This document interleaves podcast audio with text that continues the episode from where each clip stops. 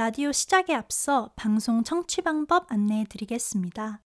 실시간 듣기의 경우 매주 월요일 밤 10시 yrb.연세.ac.kr에서 지금 바로 듣기를 클릭해 주시고 다시 듣기의 경우 사운드 클라우드와 유튜브에 YIRB를 검색하시면 저희 방송을 비롯해 다양한 여배 방송을 다시 들으실 수 있으니 많은 관심 부탁드립니다.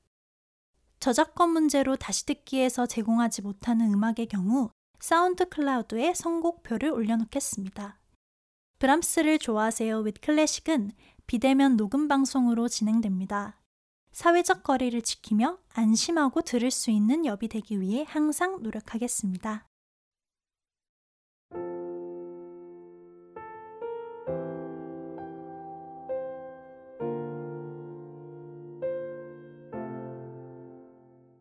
다카포 고개 맨 처음으로 되돌아갈 것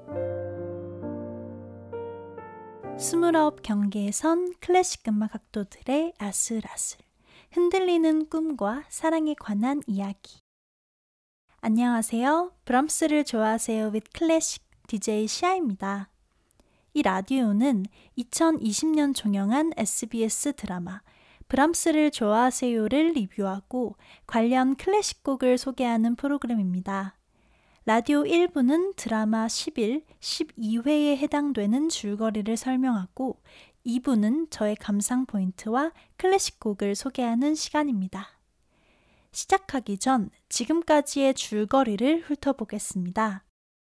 여자 주인공 최송아는 서령대 경영학과에 다니다 사수를 한 끝에 같은 대학 음대에 입학한 바이올린 전공 4학년입니다.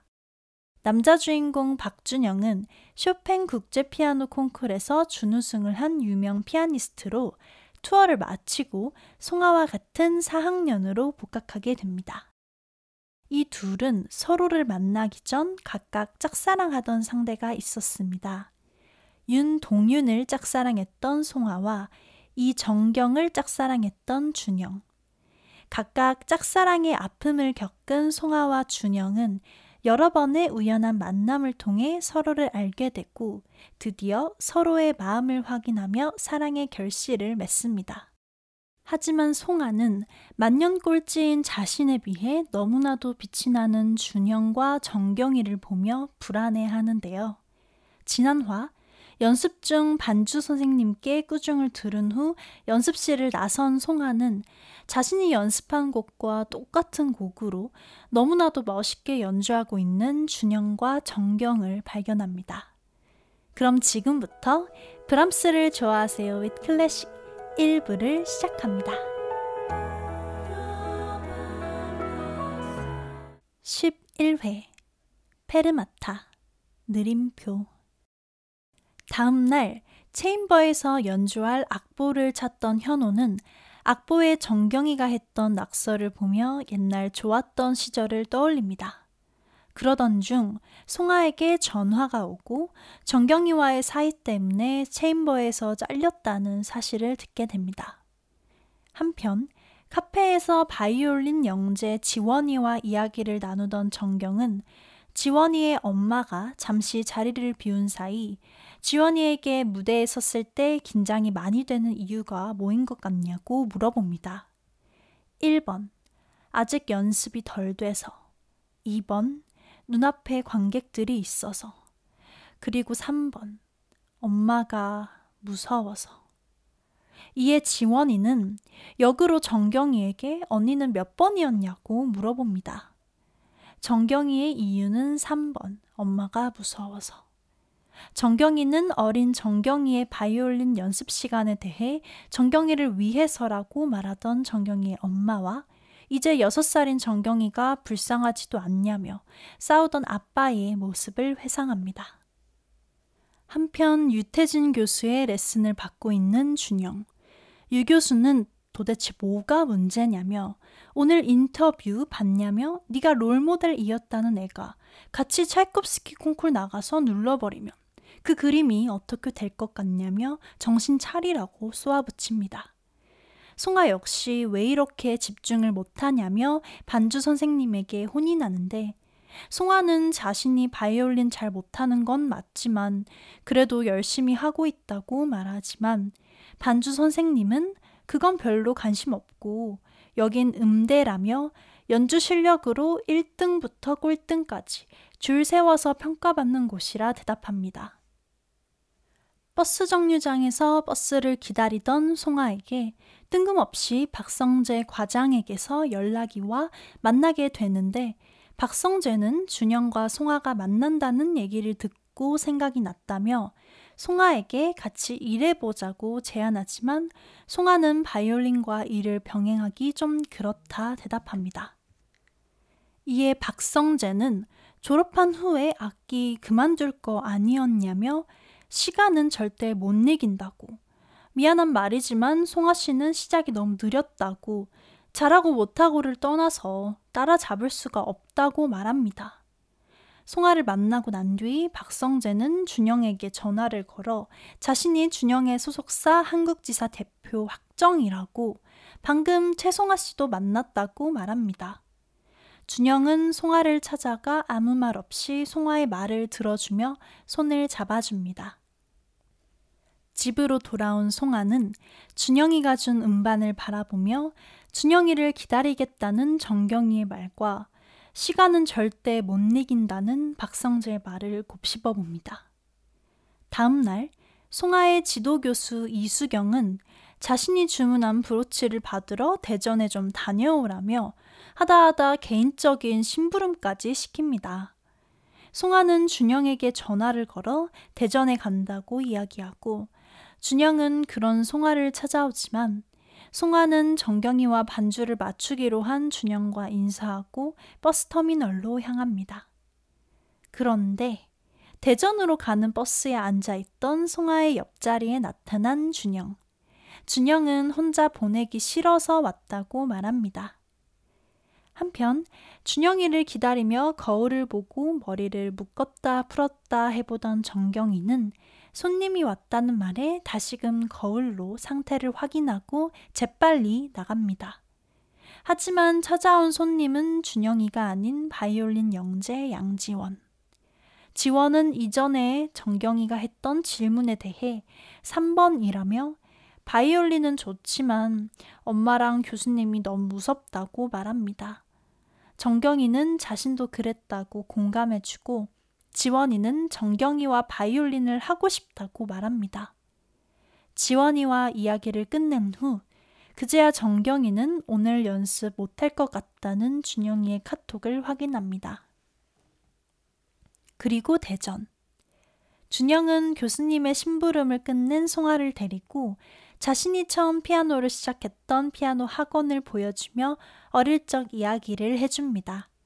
그러던 중 우연히 준영의 어머니와 마주치고 준영이 송아를 여자친구라고 소개하자 준영의 어머니는 기뻐하며 밥을 해주겠다고 하지만 준영은 이미 버스표를 샀다며 거짓말을 하며 자리를 피하려 합니다.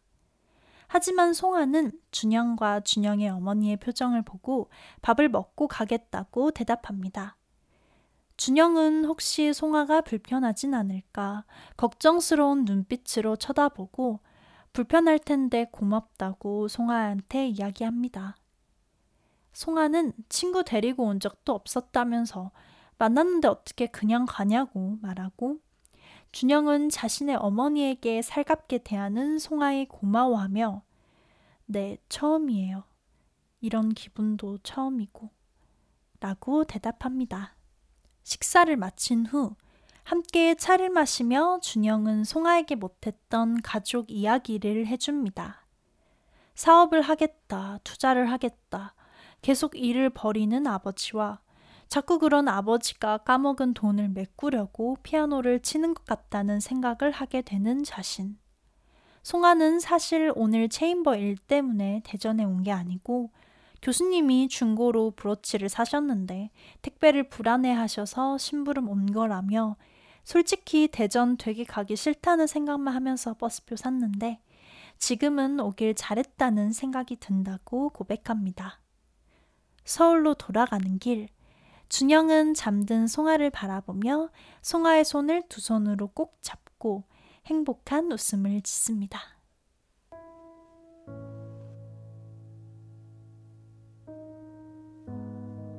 12회 다카포 처음으로 되돌아가서 서울로 돌아온 송아와 준영. 준영은 송아의 집까지 송아를 데려다 주는데 송아는 준영에게 줄 게 있다며 재빨리 집에 들어가 쇼핑백을 챙겨 나옵니다. 저번에 준영의 집에 놀러 갔을 때 준영이 계속 호텔에서 지내서 집에 우산이 없다고 했던 게 신경 쓰였던 송아는 지금은 준영 씨 머무를 곳이 있으니까 선물하고 싶었다며 우산을 선물합니다. 미소 지으며 서로를 바라보는 송아와 준영. 그 순간 멀리서 채송아! 라고 부르며 송아의 언니와 엄마가 다가옵니다. 그렇게 헤어진 후 집으로 돌아온 준영은 바로 송아가 준 우산을 펼쳐보며 아이처럼 해맑은 웃음을 짓습니다. 다음 날 학교 연습실에서 연습하던 준영을 찾아온 송아는 피아노 위에 있는 악보들을 구경합니다. 이에 준영은 사실 차이콥스키 콩쿠르를 준비한다고 말하는데 송아는 콩쿨 나가는 게 죽기보다 싫었다던 준영의 말을 떠올리며 걱정스럽게 바라봅니다. 준영을 방해하고 싶지 않아 편하게 연습하라며 연습실을 나선 송아는 이후 이수경 교수를 찾아갔다가 반주 선생이 송아의 반주를 못하겠다고 했다는 말을 듣게 됩니다. 당황한 송아는 동기들의 도움을 받아 여기저기 전화를 돌리지만 쉽게 구해지지 않습니다. 반주를 구하지 못해 심각한 송아와 레슨 내내 교수님에게 깨진 준영. 이들은 애써 어두운 표정을 숨기고 환하게 웃으며 서로를 맞이합니다.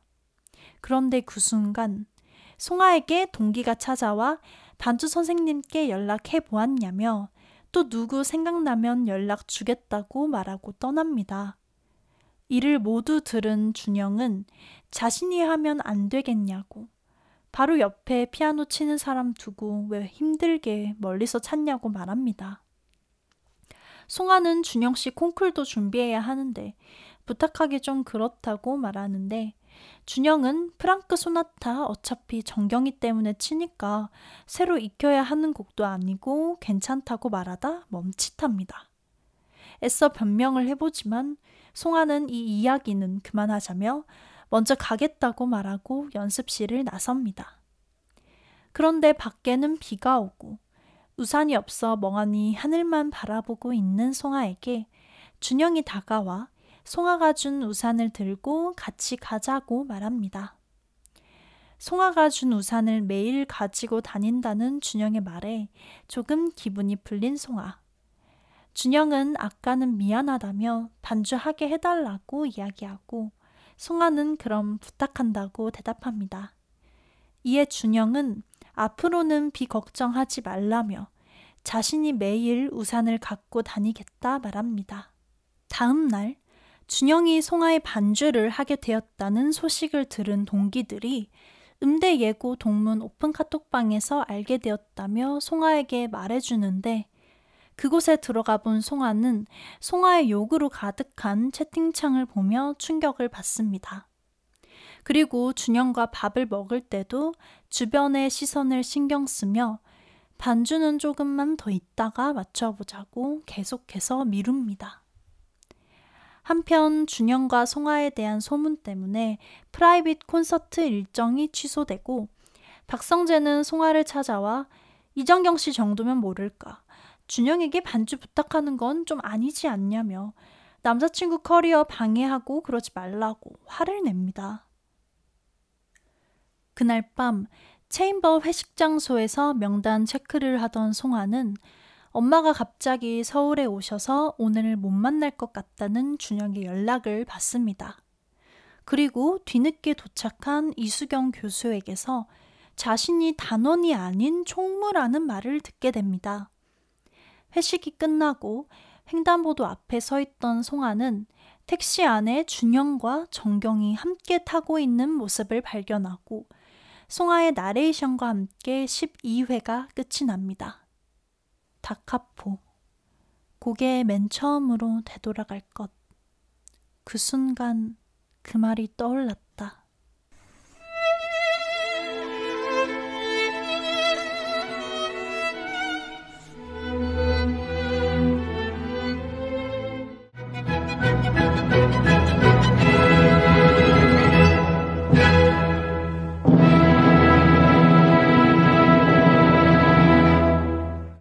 브람스를 좋아하세요 with 클래식 2부를 시작하기에 앞서 멘델스존의 바이올린 협주곡 E단조 3악장 듣고 오셨습니다.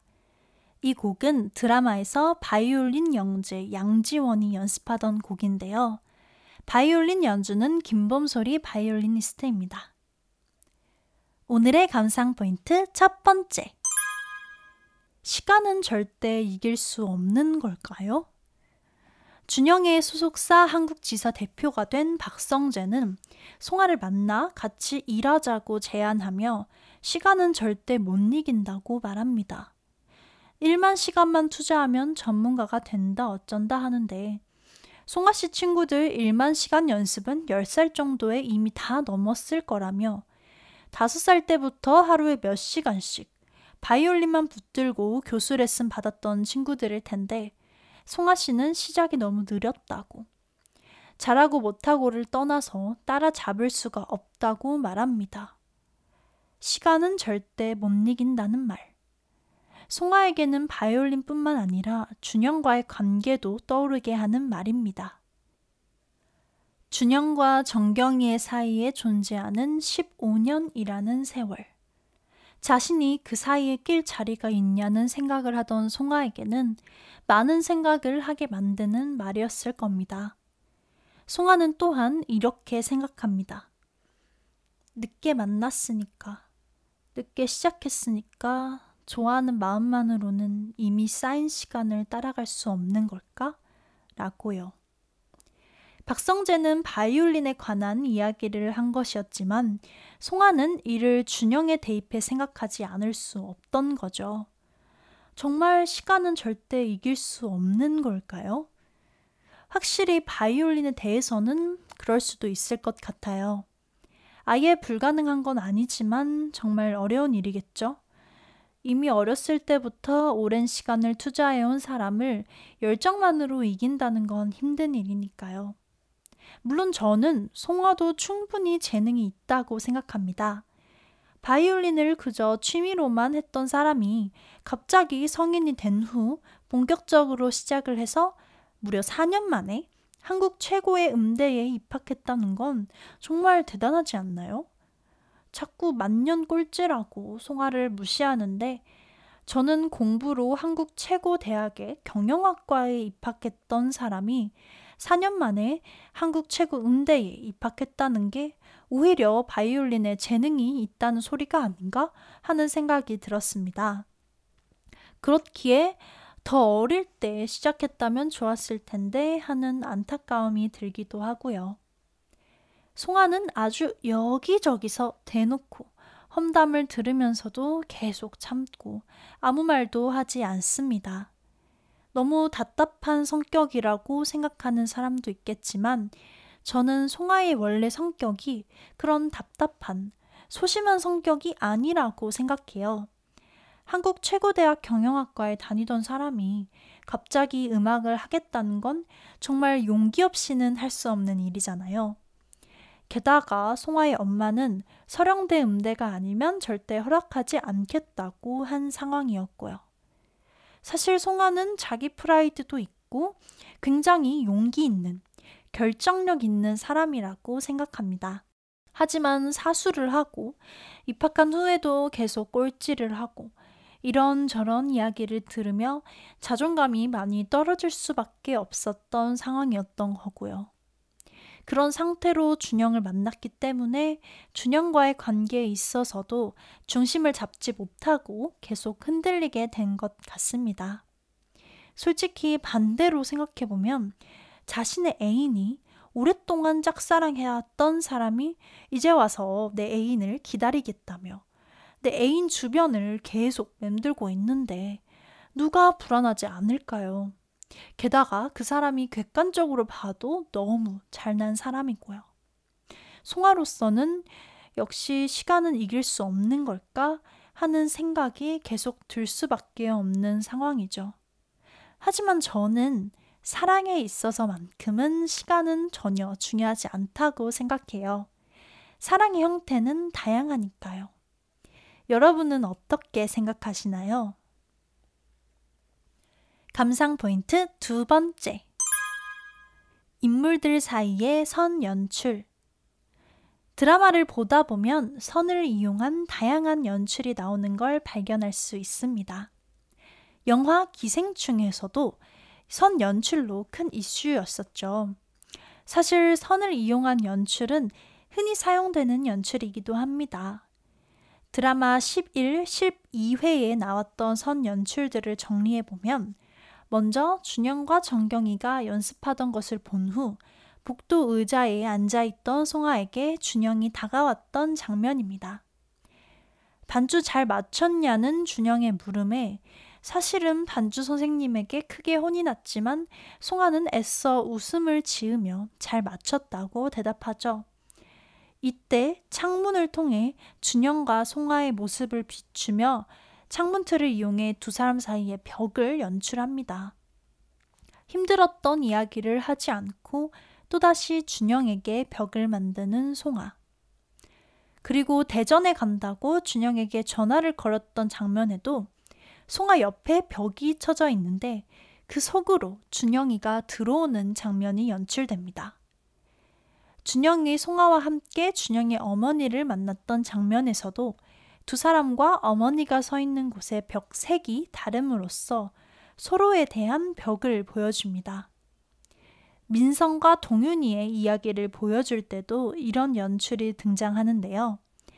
두 사람 사이에 존재하는 가로등, 민성이의 공간이 훨씬 좁게 보여지며 마치 민성이가 스스로를 가두고 있는 듯한 모습을 연출합니다. 동유는 그런 민성이에게 다가와 진심으로 사과하며 자신은 아니더라도 송아와는 예전처럼 잘 지냈으면 좋겠다고 이야기합니다. 동윤의 사과로 카메라의 위치가 바뀌며 둘 사이를 가로막던 가로등이 옆으로 빠지게 됩니다. 그리고 12회의 마지막 장면. 회식이 끝나고 횡단보도 앞에 서 있는 송아와 다른 사람들 사이에는 횡단보도의 노란 블록이 마치 선처럼 이들을 분리하고 있습니다. 이렇듯 드라마에 나오는 선 연출이 인물들 사이의 관계를 잘 보여주는 것 같습니다. 마지막 감상 포인트로 넘어가기에 앞서 클래식 한 곡 듣고 오겠습니다. 이번 곡은 쇼팽 에뛰드 25-11 겨울 바람이라는 이름으로 잘 알려진 곡인데요. 이 곡은 준영이 피아노 연습을 하는 장면에 나오는 곡입니다. 저 개인적으로도 굉장히 좋아하는 곡인데요. 이 곡을 치다 보면 손에 마비가 오는 걸 느낄 수 있습니다. 에뛰드 하면 뷰티 브랜드 에뛰드가 많이 생각나시죠? 에뛰드는 연구 또는 습작을 뜻하는 프랑스어로 음악에서는 보통 연습곡으로 번역됩니다.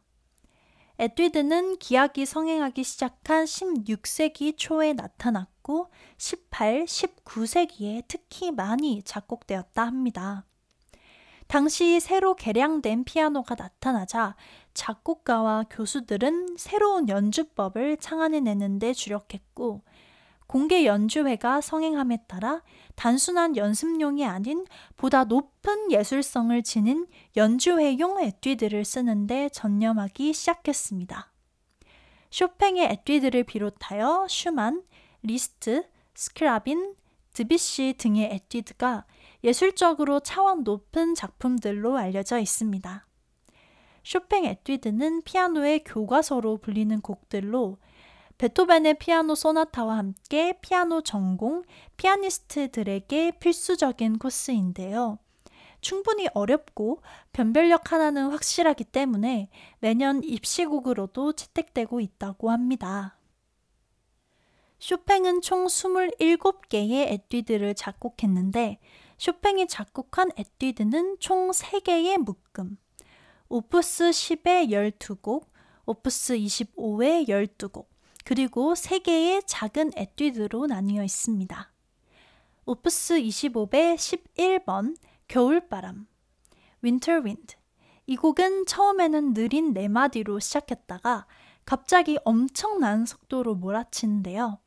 그래서 몇몇 사람들은 대표적인 급발진하는 곡이라고 말하기도 합니다. 저는 마치 이 부분이 추운 겨울에 처음에는 바람이 조용하게, 음산하게 불다가 갑자기 매서운 겨울바람이 몰아치는 느낌이 들어 오히려 더 임팩트가 있지 않나 생각합니다. 그런데 사실 이 겨울바람이라는 부제는 쇼팽이 지은 것이 아니라고 합니다. 쇼팽은 단 한 곡의 에뛰드에도 부제를 붙이지 않았다고 하는데요. 대부분 평론가 혹은 호의가들에 의해 이러이러한 느낌이 든다고 평가된 데서 기인한 것들일 가능성이 크다고 합니다. 겨울바람이나 흑건, 혁명 등의 경우 서양권에서도 전해지는 부제들이지만 승리, 추격, 햇빛, 나비 등은 2000년대 이후 알 수 없는 이유로 한국에서만 통용되는 별명들이라 합니다. 쇼팽 겨울바람 하면 예프게니 키신의 연주가 가장 유명한데요. 그럼 예프게니 키신의 쇼팽 에뛰드 오프스 25 11번 듣고 오시겠습니다.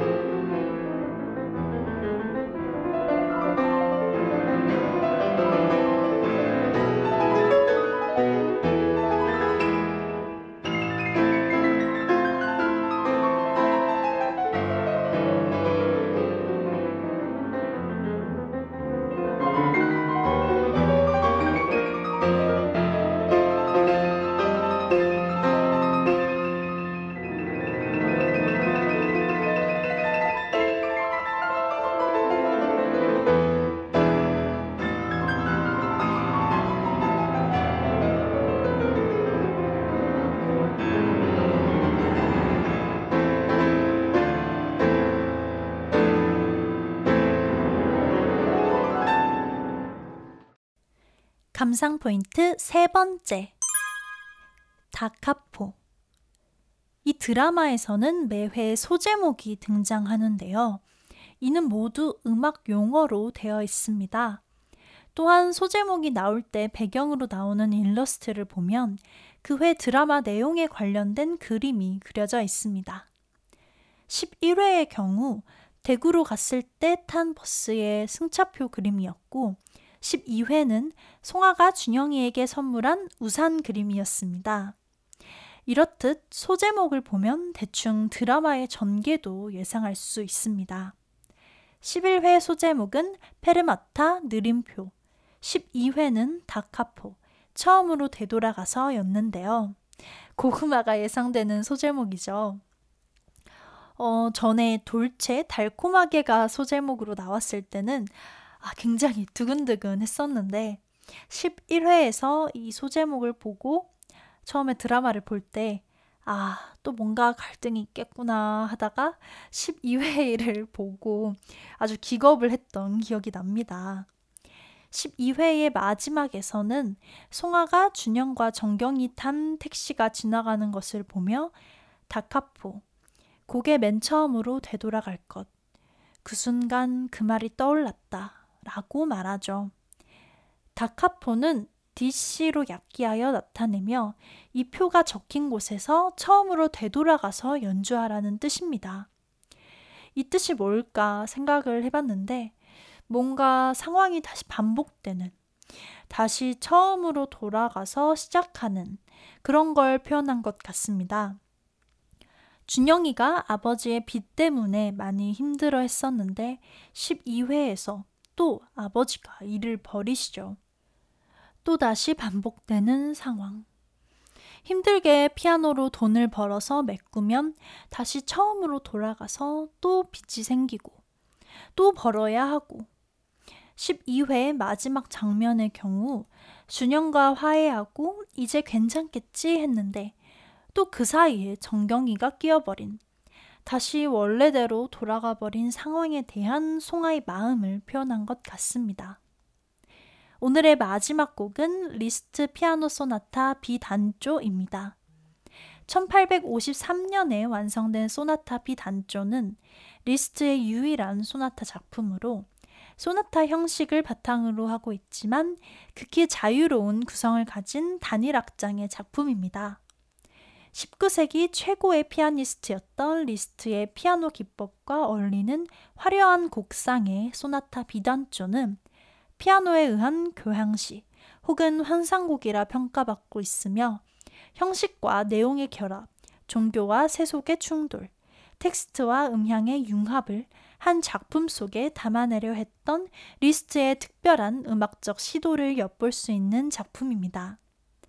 이 곡은 무려 30분이 넘는 긴 곡이기 때문에 시간 관계상 일부만 듣도록 하겠습니다. 그럼 조성진 피아니스트가 연주한 리스트 피아노 소나타 B단조 감상하시면서 오늘 라디오 마치겠습니다. 좋은 밤 보내세요.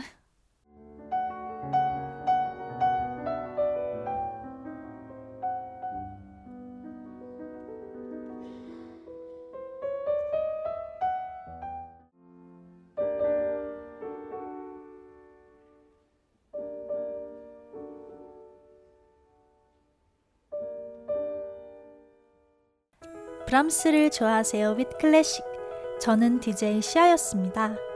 단원 여러분 다음 주에도 클래식과 함께해요.